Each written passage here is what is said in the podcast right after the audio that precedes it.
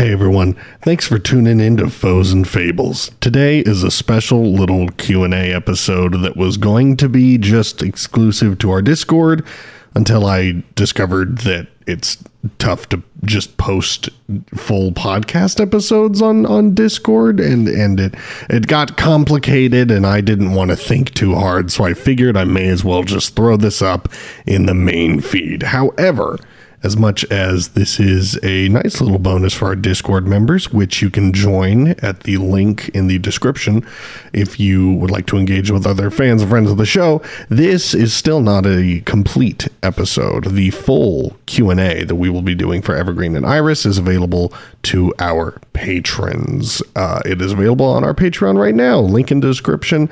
And not only will you get the entirety of the Q&A episode when you join our Patreon, you will also get a backlog of bathroom breaks with the chapter of Iris and campaigns as they continue. And you will also get access to the playtest, which is our single player campaign that releases monthly. Lots of good stuff on there. We hope you can join our Patreon and enjoy it, but enjoy this little snippet of a Q&A episode. Here you go.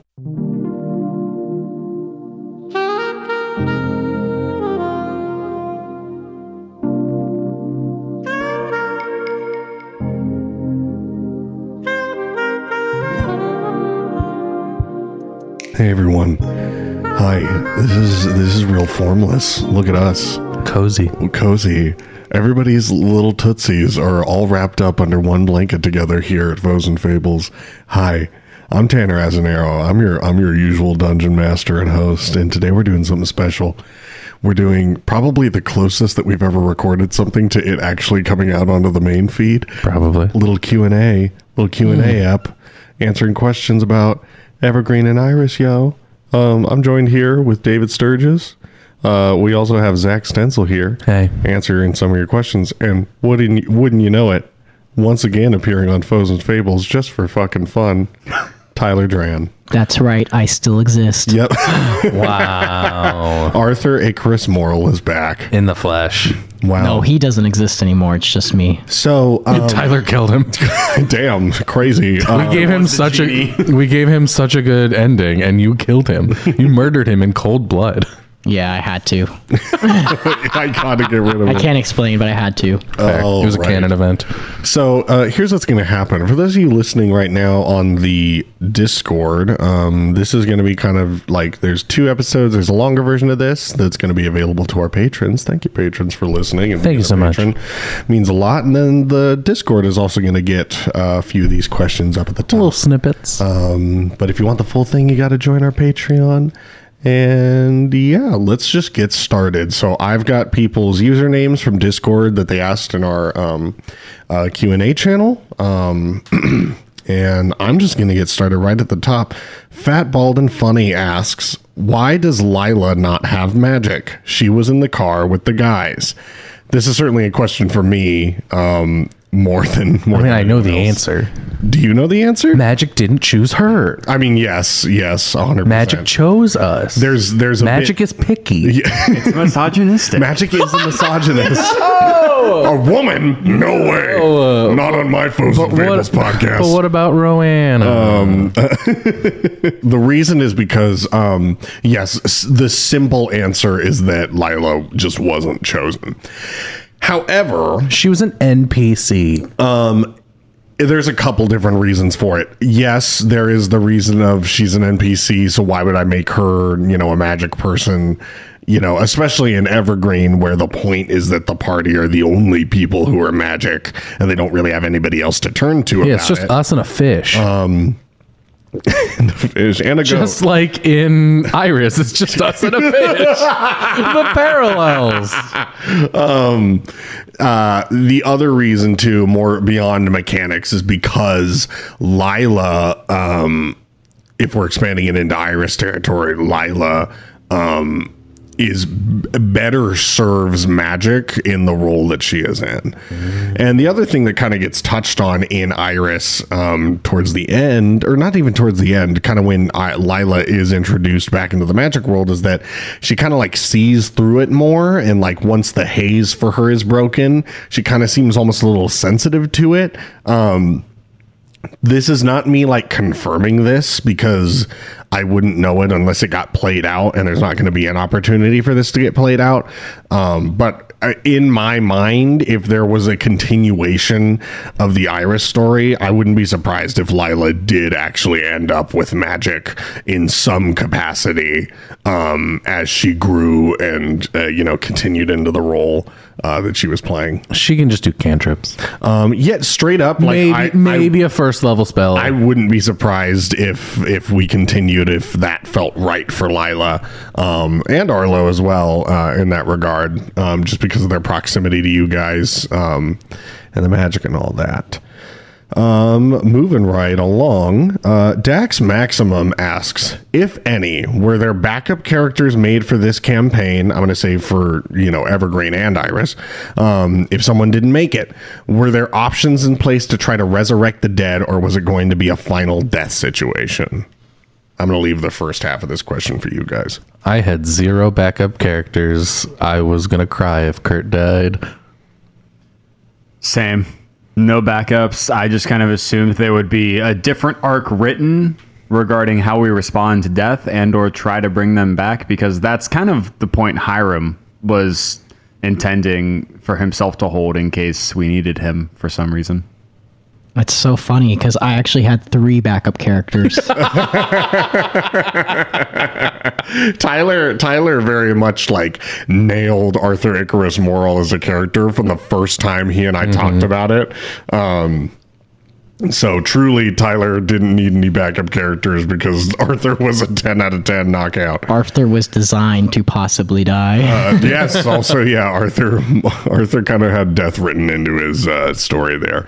Um in terms of options in place to try to resurrect dead or if it would be a final death situation. I think it depends on straight up when you guys would have died and Probably how. and how yeah truly it really depends on when and how especially in evergreen and i'll say this evergreen you guys had a much higher risk of dying for good than you did in iris Yeah. um Yeah, but also like looking back on it, especially after most recently, obviously playing Iris, it felt like looking back, the stakes like not that the stakes weren't as high, but like we were lower level, so yes, there's that greater risk, but most of the fights didn't seem as intense as Iris, and I think that could just be due to like high level play and how the story progressed. But like, Yep. you know, even when we were fighting uh the Lich in the Half in Evergreen, like both of those fights, I didn't even think like I'm not dying. Like we got this. Yeah. and I think too, it also just speaks to me getting better at making combats and everything. Because Evergreen, I was still just in not uh, not in infancy because I've been DMing for a while, but like just getting used to that level of play and everything. Getting Yes, used to your characters. and it also felt like you know Evergreen was the the lake where Iris was the ocean, where like it was so contained versus this is so big. Like in Iris, I mean, I f- definitely felt like we were out of our element for a while, and in Evergreen, we felt more like, all right, like yes, we're new to this, and yes, we're still figuring this out, but like this is still kind of familiar. yeah, the hero's journey was a little more straightforward. I just knew I'd get a nat 20. It's the confidence. I will also say, in terms of the like dying stuff, like Tanner made it. Like he made specific rules on like revivify and resurrection and all that stuff and like death saves after that were not typical to make it feel more real. Um and so like there was always these thoughts of like, man, if this does happen, like there's some, you know, real negative consequences and even I mean, we had two characters who could heal, which was super helpful. So that kind of made it so I didn't often think of, you know, I'm going to die. I've got a plan for what's next. But knowing that, like, if I ever got close, there were alternate rules that made it harder to come back alive. Yeah. And yeah, and again, like it's so hard to answer that question just because it depends on when you would have died and how. Um, especially in Iris, there were options for coming back to life, but it depends on which option you took and how you died and what that meant for you coming back. So I don't think anybody had any backup characters, which weirdly, like in hindsight, I kind of like that. I kind of like the um, just clinging to what we got and hoping that it works out. I mean, yeah, I think there's always like when you make backup characters or have different idea, uh, and specifically making backup characters, you've kind of got this like, oh, but what if I would have gotten to play them, or like, what would this have been like had the dynamic been different? And I think. I mean, I didn't even think of anything else to build for Evergreen Iris, and had had I, I would have approached the campaign very differently. Of like, oh, what if I was a martial class? What if I could heal? What if you mm-hmm. know, just all these what ifs that I'm really glad I just got to solely focus on. I am Kirtland. I get to fully flesh out how this character feels and like how they think. Yeah, hundred percent. What do you think you would have done if someone had to make a backup character that wasn't an arch being? Um, I mean, it would have been like that. Probably wouldn't have been a scenario where someone did die, and I could see it being like a placeholder character while the party. That was originally the sec, the middle arc. Mm-hmm. That was originally the middle. What the middle arc was going to be was Arthur guesting to try and help the party resurrect someone because I thought the deck of many things was going to off at least one person, and, it, almost, did. Straight up, almost did. That was that was my thought. So um, I thought there would have been a character similar to Arthur that one of them would have played, who kind of assists in you know the journey to bring someone back um, for that entire like eight episode center arc and everything. But then didn't happen. So yeah i mean that very much reminds me of um for those who have listened to the first campaign of NADDPOD um spoilers if you haven't but um the uh shadowfell saga where jake's character like dies and they also have a guest and then Jake has to play a character that eventually helps the party get his original character back, and that Right. kind of sounds like what that would have been. But you know, Kirtland is goaded at pulling cards and got the wish. So True, true. Goaded at RNG, just like David in his nat twenties. uh, next question is from Skylar from Fireside Dice. Tanner, what was the number one player decision that altered the direction of the campaign the most? Easily, hands down, it was David Sturges as Roman deciding to uh, subvert expectations and go a different route. Um, that's probably the easy answer, but I mean, there's a reason it's the easy answer. Um, fully took away a very likely death fully took away um you know the party probably having to work with hiram um Yeah. fully yeah fully took away a lot of uh big change in the very end of the campaign there what about in Evergreen? Were there any massive ones? Ooh, i'm trying to think hotel back. fight. Probably. Oh, yeah the hotel fight was big because when you guys skipped um skipped the ghost encounter that was pretty big Maybe the bat squatch. well, the bat squatch was more just me rolling really poorly versus like a player decision. Um, I think it was all skill.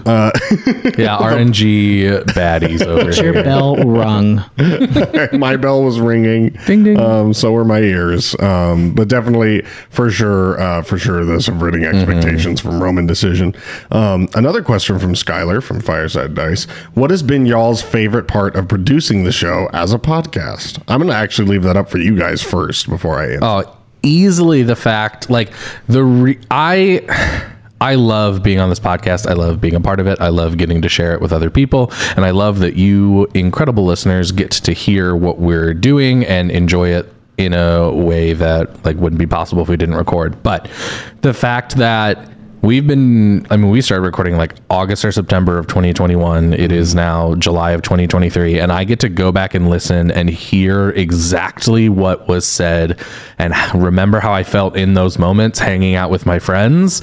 And like the memories that we've built is, are so tangible because it's recorded. Like, I appreciate every single one of you, but if no one listened to this podcast, I would still do it because I have a, a, a time capsule of the like time I get to spend with my friends, and that's the best part of doing this. Mm-hmm. Yeah, I fully agree with the time capsule thing. And also for me, it's I think it being a podcast makes us be more consistent with playing. I think if mm. this hadn't been a podcast, we wouldn't like fight to play as frequently, mm-hmm. which is nice because then, you know, again, I love you all and I'm very appreciative that you all listen to our podcast. I just want to hang out with my friends and play games. Yep, hundred percent. yeah, I mean, like that's a huge thing. Like we have a home campaign, that we play maybe once a month um, if we're lucky. Yeah. And I'm part of other campaigns that like we're also lucky if we get to play like once a quarter. Um, and I cherish those campaigns dearly. But the fact that like we're all bought into this as much as we are, um, and we all want it to be really good, I think it affects how we play and the decisions that we make. I think it helps all of us be sharper, both like improvers as well as, you know, like TTRPG creators in the sense of like learning the game. Um, and strengthens the bonds of our friendship because we're getting to tell stories together and that's awesome. Um, but the fact that we can do it as consistently because we are all bought into it and we all love this project so much that we're like, yes, this is an important part of our week and we want to make time to do this. Hundred percent. Um, I think my own growth from doing the music thing to this was a big difference, just because the music thing, for me, taking my creativity from like I have to rhyme to well, I get no. to kill people. I mean, like from from invention to you know product on a shelf type thing. There's a lot more steps that are out of my control with the music thing. Mm. Um, uh, at least you know in, in terms of the actually like hands on with the project project and everything. Um, I'm not like a music producer. I never was, so I would always outsource it. Um, and I just never felt like I don't know. It felt like a lot of work was getting put in for one song to come out, and I always wanted to do full albums, and I never felt like my vision was fully realized unless I got to do a full album. And if I Listen to the Odyssey by Thank Zanero. you. And if I got to, you know, the one full album I got to do felt really great and felt like exactly what I wanted to do. But then I was like, okay, back to a budget of singles and just singles, and that's it. And it wasn't satisfying, um, among other unsatisfying aspects of you know the music industry and that sort of thing. But creatively that was a big burden and and not a burden but it was just a big brick wall for me that I couldn't get past. And you know that's a me thing. But moving from that to the D&D podcast where I get to be creative and I get to tell a story just myself and I don't have to like in terms of like the plot and the world and everything, I don't have to collaborate with anyone else. I just get to bring it, but then I get to collaborate with my friends in the midst of creating this thing that feels like it has a life of its own that feeds back into all of us. And then being able to take that and then I go in and edit everything myself and I see a finished product that I'm really proud of that the only hands that have touched it have been mine and my friends. That is infinitely more rewarding than any creative thing that I ever did with music. Um, that's really, really important to me, and why I'm so passionate about this is because it just constantly feeds the artist side of me that wants to create and you know also feeds you know the business side of me that wants to create a good product and feel good about it and not feel like I've lost to the heart of the product in its presentation or in its placement on the shelf and that sort of thing. And it just feels really honest um, and real and it's super rad that people like it. And yeah to echo off of what David and Zach have already said it you know it it it is crazy to tell a story that really matters to all of us and not only just be able to listen back but to be able to listen back to your own D&D game and hear music and sound effects and like feel that story mm-hmm. breathe in a way that most people don't get to hear that D&D session for them except when they're like in the moment. Um, and a lot of people play with music and everything in the moment. The, you know, people like our home games, we record our sessions on an iPhone just to be able to listen back. We do music and everything.